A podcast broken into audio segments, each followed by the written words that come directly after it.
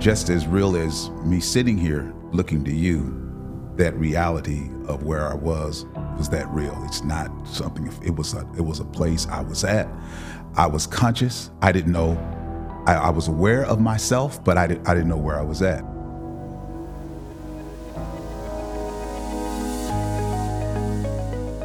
Hey everyone, on today's episode of Milwaukee Uncut, we have some stories that you are not going to believe. Our guest was once pronounced dead for 45 minutes after grounding a plane and being struck by lightning. He's also a man of action. He once jumped out of his vehicle to stop a woman who ended up becoming his wife on the street, and since then, he has started a church, Christian Faith Fellowship, on the north side of Milwaukee, which is filled with 2,000 members every single week. He's built a community center. Bishop Darrell Hines joins me on today's episode. Did you enjoy growing up in the church? Yes, it's interesting because I had my um, I had my wonderful moments being a part of the church. Then I had my challenging moments. You know, being a, you, when you don't know anything else, you then it's easier to do it. But as I became of age, you know, that's when we were raised in the church when it was uh, it was Pentecostal churches was real strict back, you know, 40, 50 I won't go any further than that. Years ago, I mean, very strict. You couldn't, you couldn't, we couldn't play any sports. We couldn't go to the movies. We couldn't, we couldn't play any card games. All we could do was go to church, go to school, and go to a, a, a neighbor's house or a relative's house. And if we played, we played church or we played house. We we had we we couldn't we couldn't. I mean, seriously, we couldn't. You know, it was very strict. And so, and then I had three sisters before I had a brother. And so, you know, so I, you know, I learned how to uh, jump double dutch, and I could throw play jacks, and I could I could do hopscotch pretty good. But, but the boy games, I I couldn't do it because they wouldn't let us play basketball, football, baseball, or anything like that. Really, um, I want to go back to how you met your your wife, Pamela Hines, who was not a member of that church. Can you can you tell me about that and how you eventually got her to marry you? Uh, yeah. First of all, she is the best thing that has ever happened to me. I didn't realize the jewel or the, the joy that I would have being married to Pam. But when I saw Pam the first time, and people think this story is unbelievable, but it is. When I first saw her, she was 12 years old, and she came with some neighbors to my father's church, and I was a musician there playing in the organ, and she was from a different Reformation. And when we say Reformation, we're Pentecostal. She was from a Baptist church, and so even though we had similar doctrine, we didn't uh, always uh, go about it the same way. They were a little more lenient. A lot, a lot side, more right? lenient. Yeah, a lot more lenient on that side. Good. Yeah, yeah, very lenient. And uh, so she came and and uh, I saw her.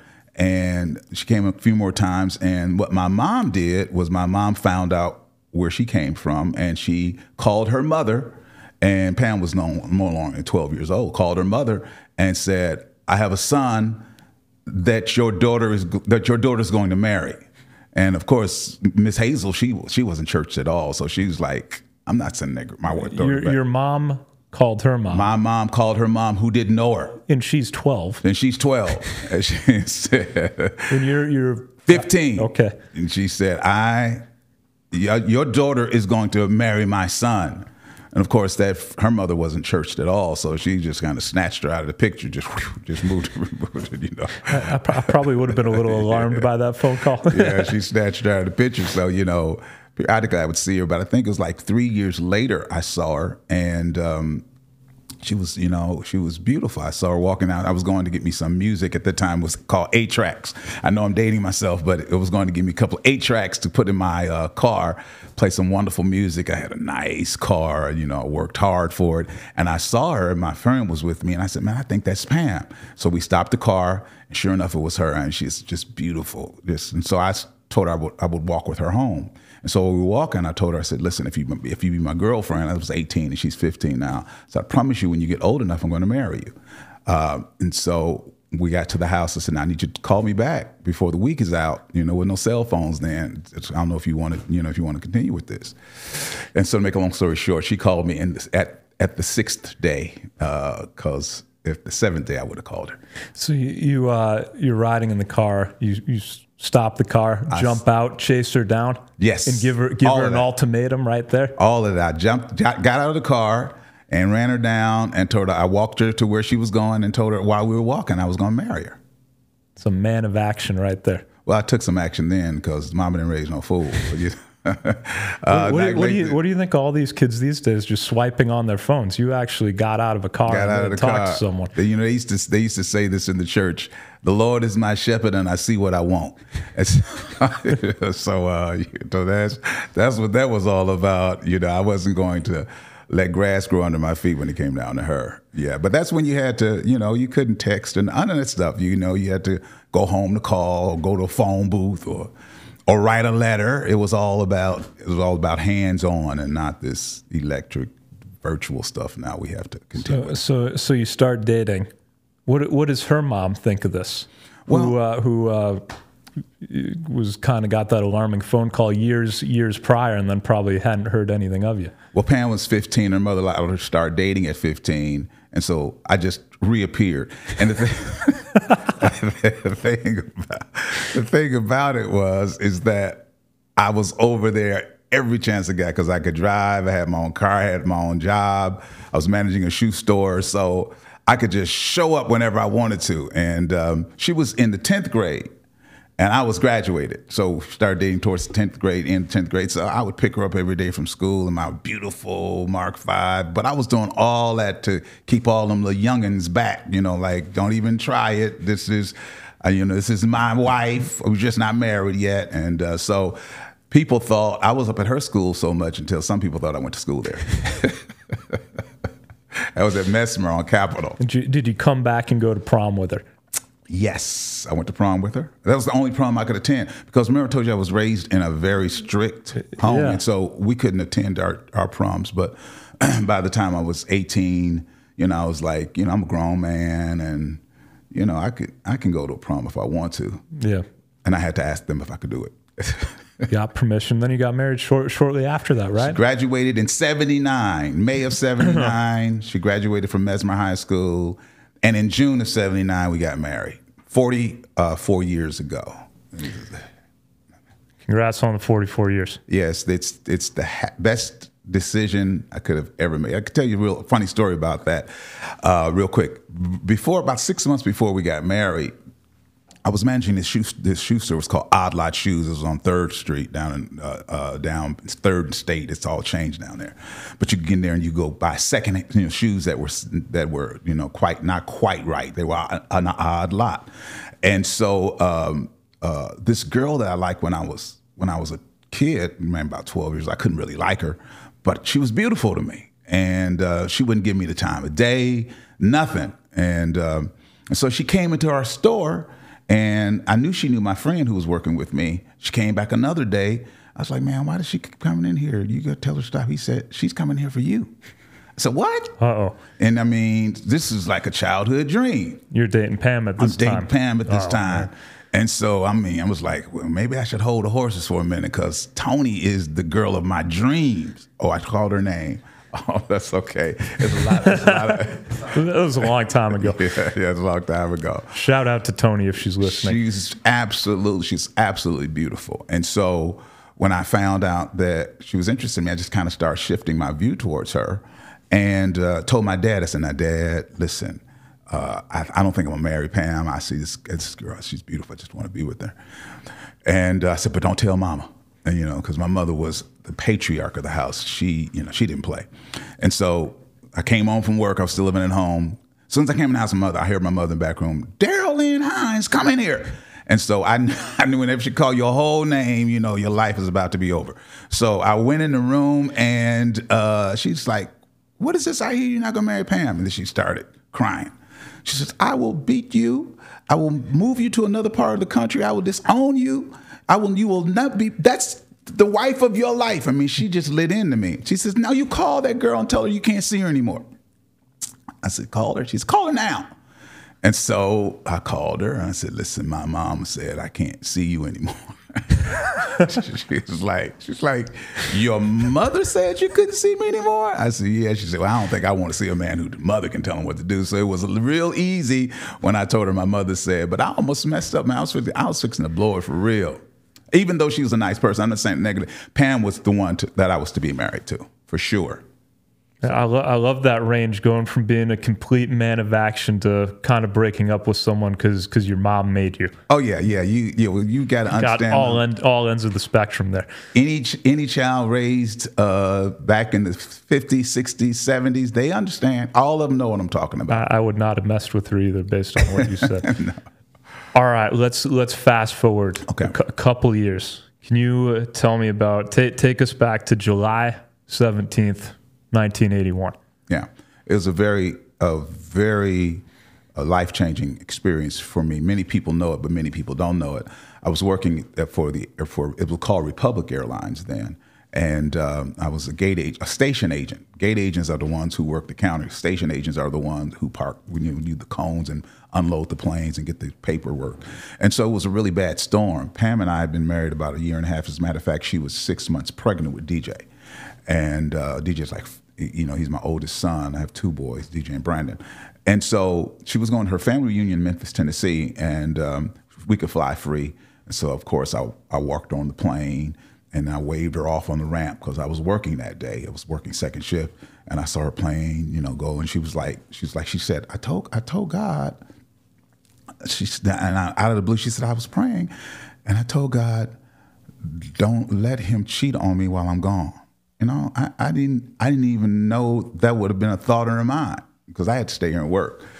And so, sure enough, I went to break, and uh, there was this girl there at my break at about six o'clock, and uh, we kind of look, we were looking at each other, and we got to talking, and you know, and it was real easy to set up a date with her after work. So, you know, my wife was out of town, and just it just all. I don't know. I just kind of got weak for a moment. Just temptation, temptation entered in, and uh, so and so we were gonna set up a date after I got off of work. Well, I went back and worked the the first plane. I went back to work. It was a lightning storm. All the jetways were filled. Uh, the corridors that you walk down. So we were parking planes on the ramp and letting the manual stairs down. And so it was a lightning storm. It was really bad. So I went to have to, I had to let the, the, the stairs down manually. So I went and let them down out of the nose of the plane, grabbed the railing of the plane to extend it. Lightning struck the tail end of the plane, and the plane hadn't been grounded. So I had one foot on the ground, one foot on the rail, on the rail, and the lightning. I grounded the lightning. It, it came out. It went all the way down, and it came out my feet uh, knocked me 15 feet in the air from what I was told. I landed on my face and my heart stopped beating.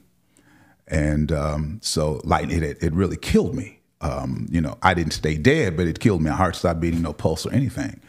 And so they began to work, you know, really feverishly to try to revive and resuscitate me. A couple other people got struck by, you know, got effects of the lightning. One man, he it burnt his face. Another lady, paralyzed her from her waist down. Um, and so they began to work on me, and um, and uh, just it was with no success. So they had me in the back uh, of the paramedic wagon. Make long story short, connected to the EKG machines, flatlining, just you know, electric defibrillators. They did that to me a couple times, and just flatlining. And so this lady who I worked with, she was a, a Christian born again believer, and she just began to pray. And she says, "God, I know you have a work for this young man. Uh, give him his life back." And she said, as she began to pray that, she said she could feel the presence of God in the back of the paramedic wagon. And I began to breathe after 45 minutes. She said, it's just like the EKG machine that was registering flatline, it started to pump a line. Just, you know, paramedics kind of thrown off because they were through. They weren't gonna, they weren't going to do that anymore. They thought you were dead. They thought I was Done. They thought I was done for. As a matter of fact, my sister called the air, airport because it got out. They called. Uh, Donald called and said something happened to Darrell. So my older sister called out there where I was working at, and the lady was like, "Well, I we, I won't tell you anything." My sister said, "Well, I work in the hospital. I've seen the worst." She said, "Well, your brother got killed by lightning," and um, so she didn't know that I was on my way. She just so that was what she got. So she was, you know, you know, so she got to pull her stuff together, and she found out where I was at the hospital.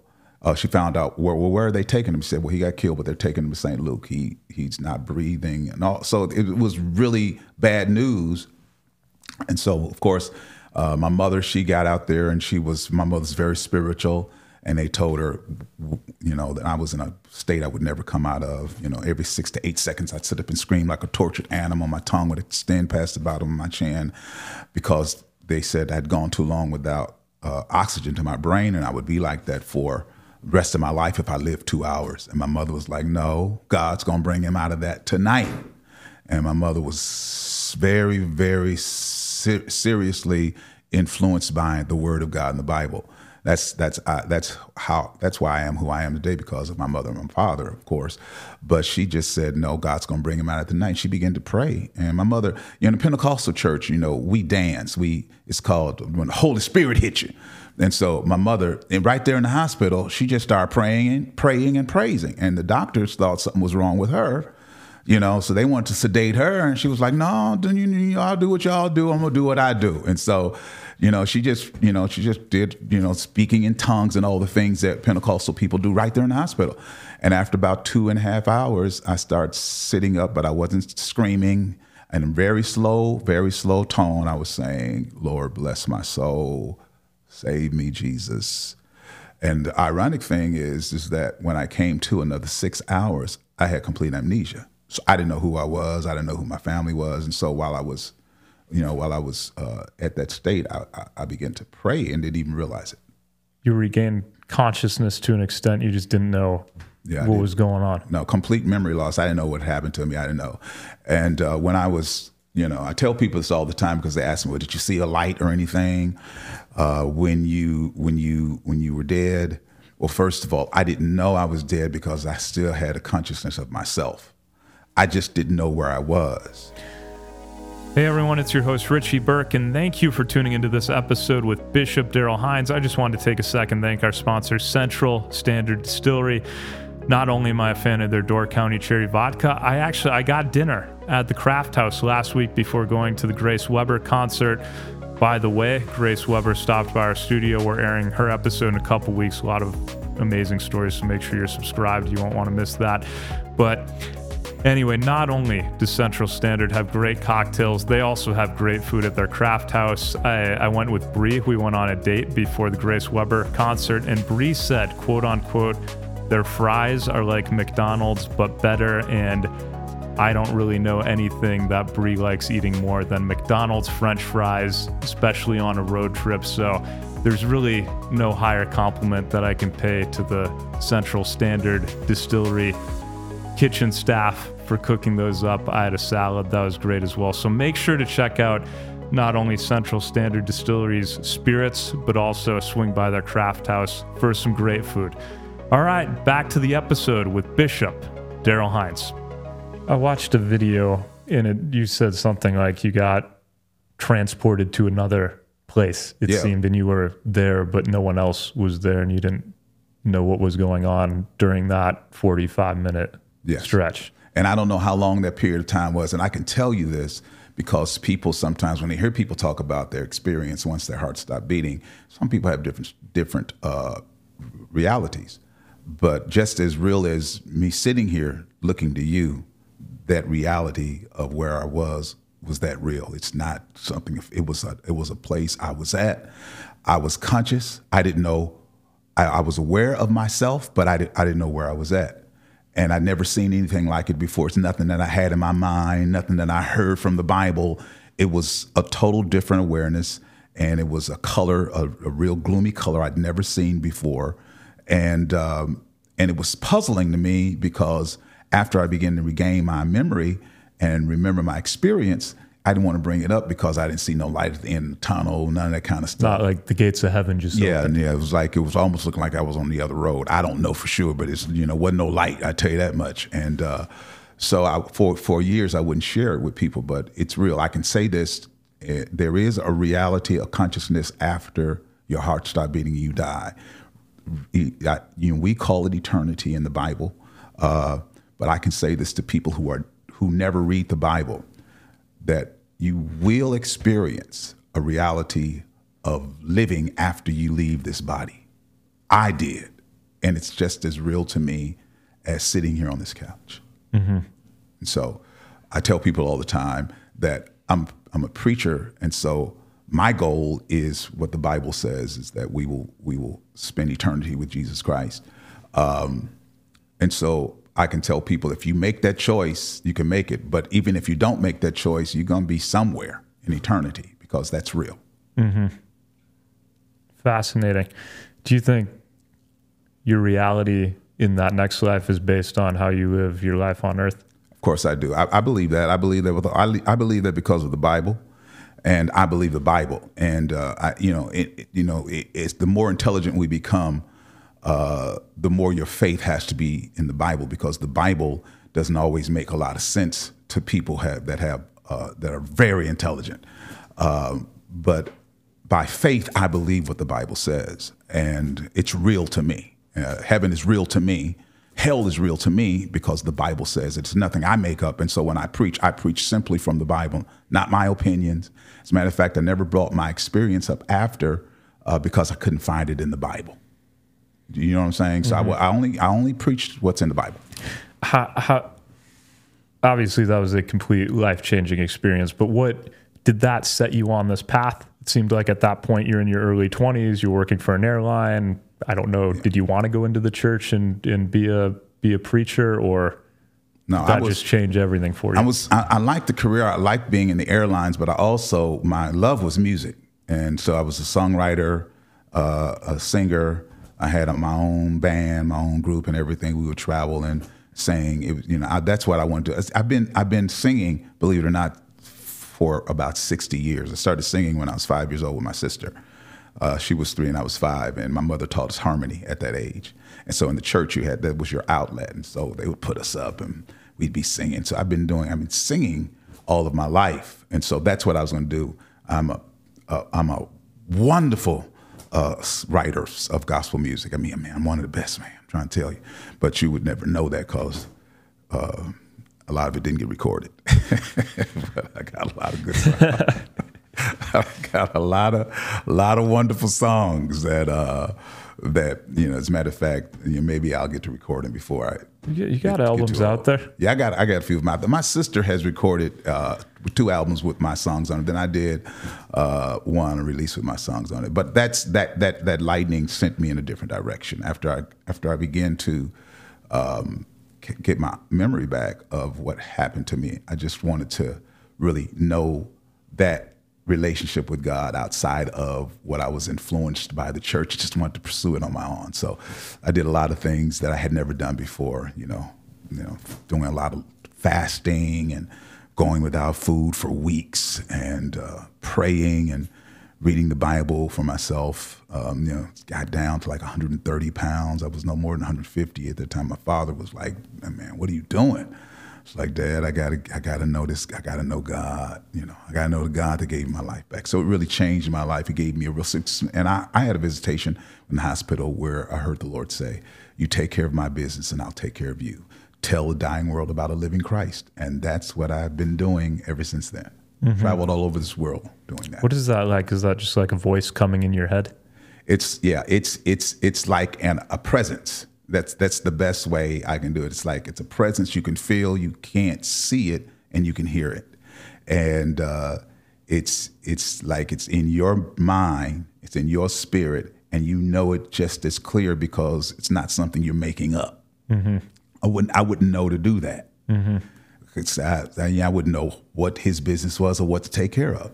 So when I had that conversation in my spirit with him, that's when I took a different turn in life and began to pursue how to do that effectively. Mm-hmm. And that led to you founding Christian Faith Fellowship, I believe, on the south side of Milwaukee. You're off Good Hope yeah. right now. Can you can you tell me about the early beginnings of that and how it's grown into what it is today?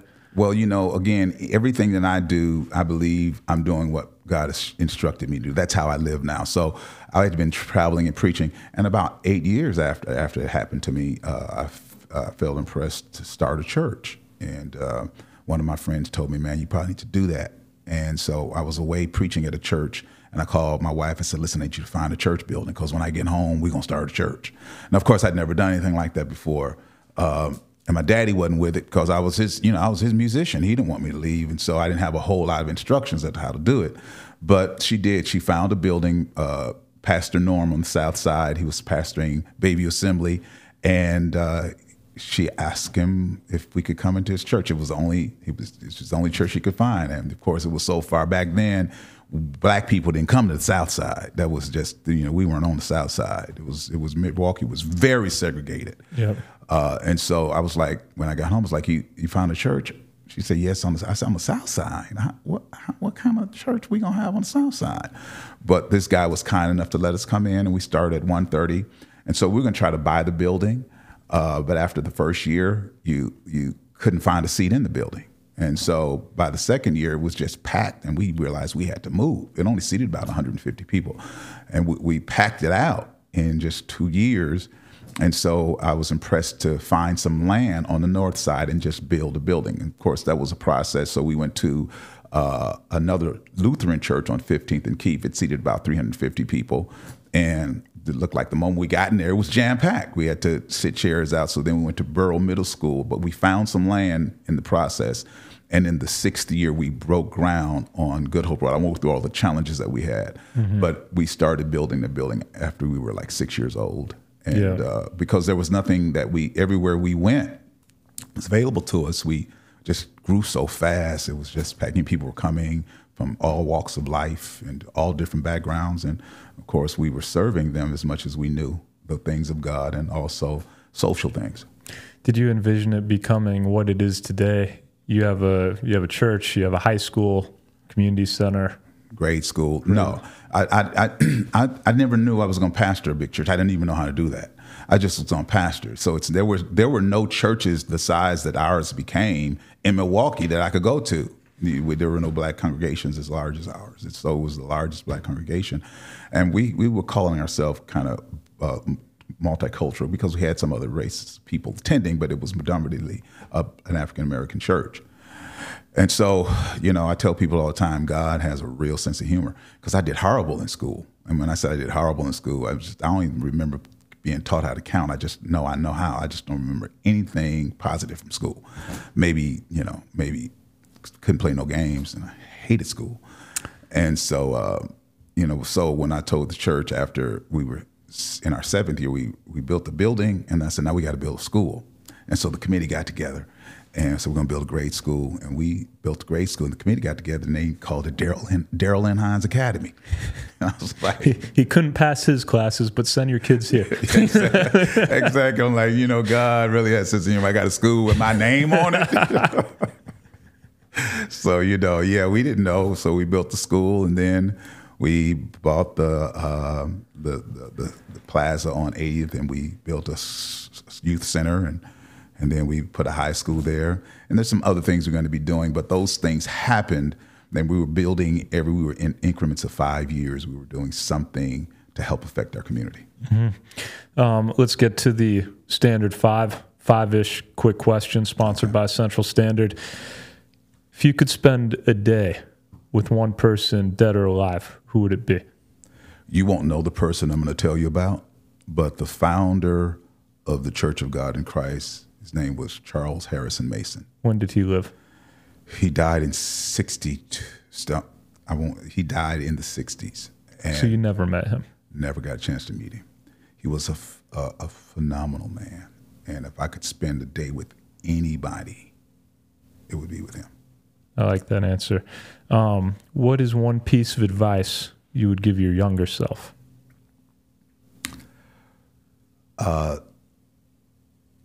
Enjoy your life and don't work so hard to accomplish things that you don't take the time to enjoy them.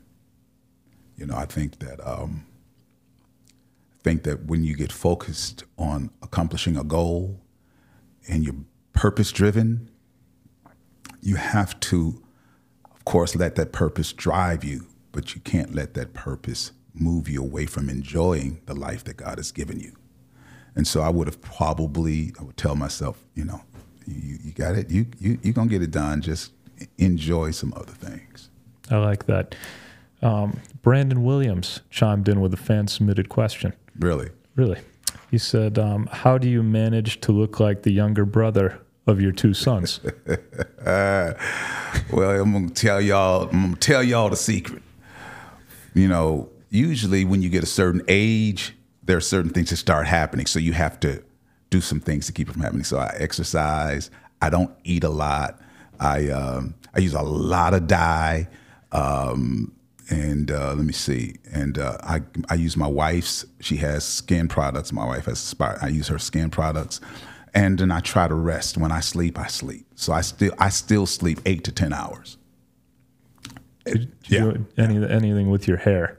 Personally uh, interested. Yeah, uh, yeah. You know, um, you know, I'm, I'm I have three brothers.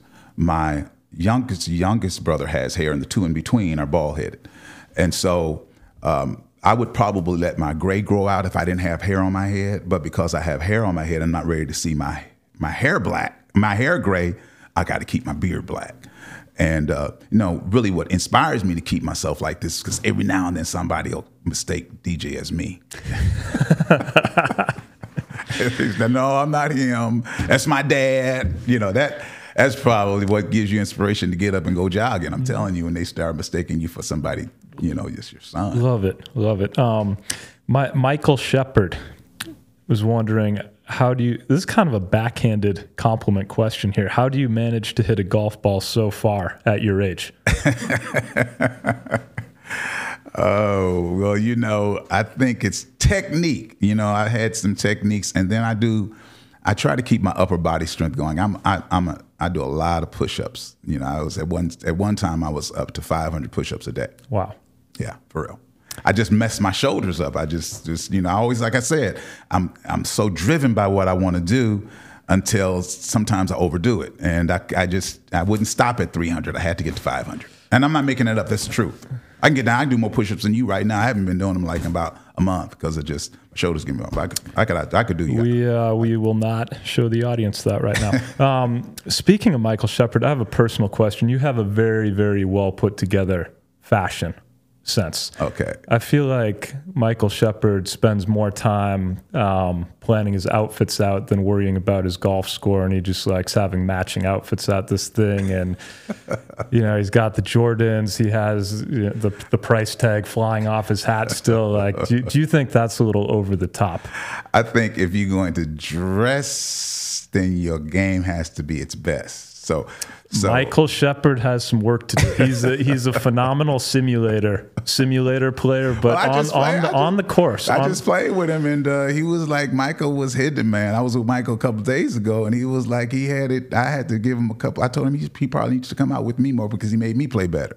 You know, I was hitting the ball far and and just you know, it's a great time. He can, he can hit it. He, yeah, he can, can, hit, it. it. He can hit it. He, he I'll I, give I him. I'll give him that. A lot think, of potential. I told him he was playing better because he was playing with me you know, I think I, I think you're probably a nice, relaxing presence for him out there. He can get a little high strung. He's a he's a hundred ten percent guy at anything he does. I got a funny story with Mike, Mike, Mike DJ, and another. I think it was newbie. I'm not sure. Me, we were out on the course, and I just a couple years ago. Mike, I was playing with Mike now, and Mike at that time he was he was really getting his game together, so it took him a little longer to get his shots going. So. Oh, he you know, can stand over it. Yeah, he. so we got to the back nine. I was like, you know, guys, I'm gonna hit, and I hit, and they were up there, and I said, and I'm gonna go and hit again. And I would hit again, and so I I just went on to play by myself, and I think I was I was back home, and they were still on like the 15th hole or something like that. I was like, I couldn't take it. I don't have that kind of patience. I cannot wait to send him that clip. Um,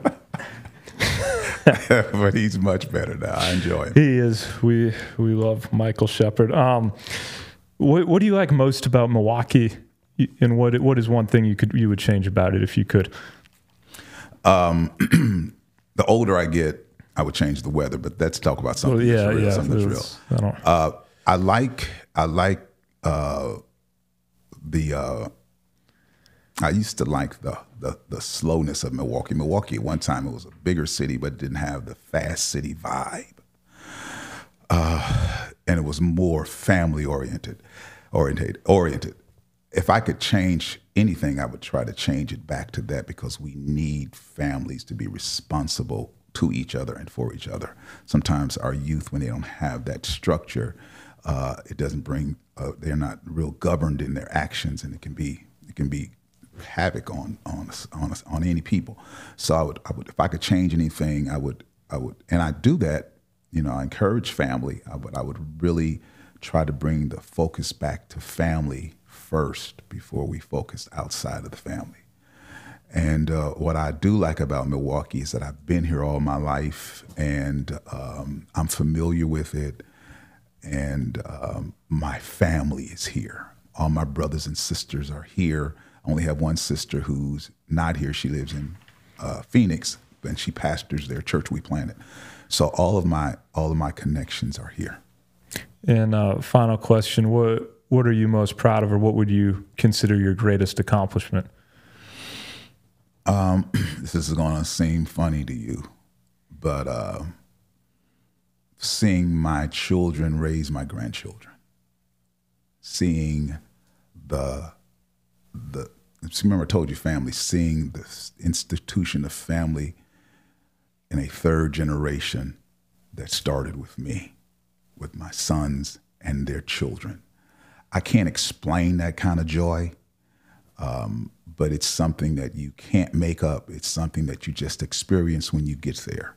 And uh, that's probably one of my greatest. My wife, of course, will be my constant, but seeing my children raise their children and the respect and the regard that they're raising them with for family and for uh, life, it's probably one of the most greatest accomplishments I've ever experienced.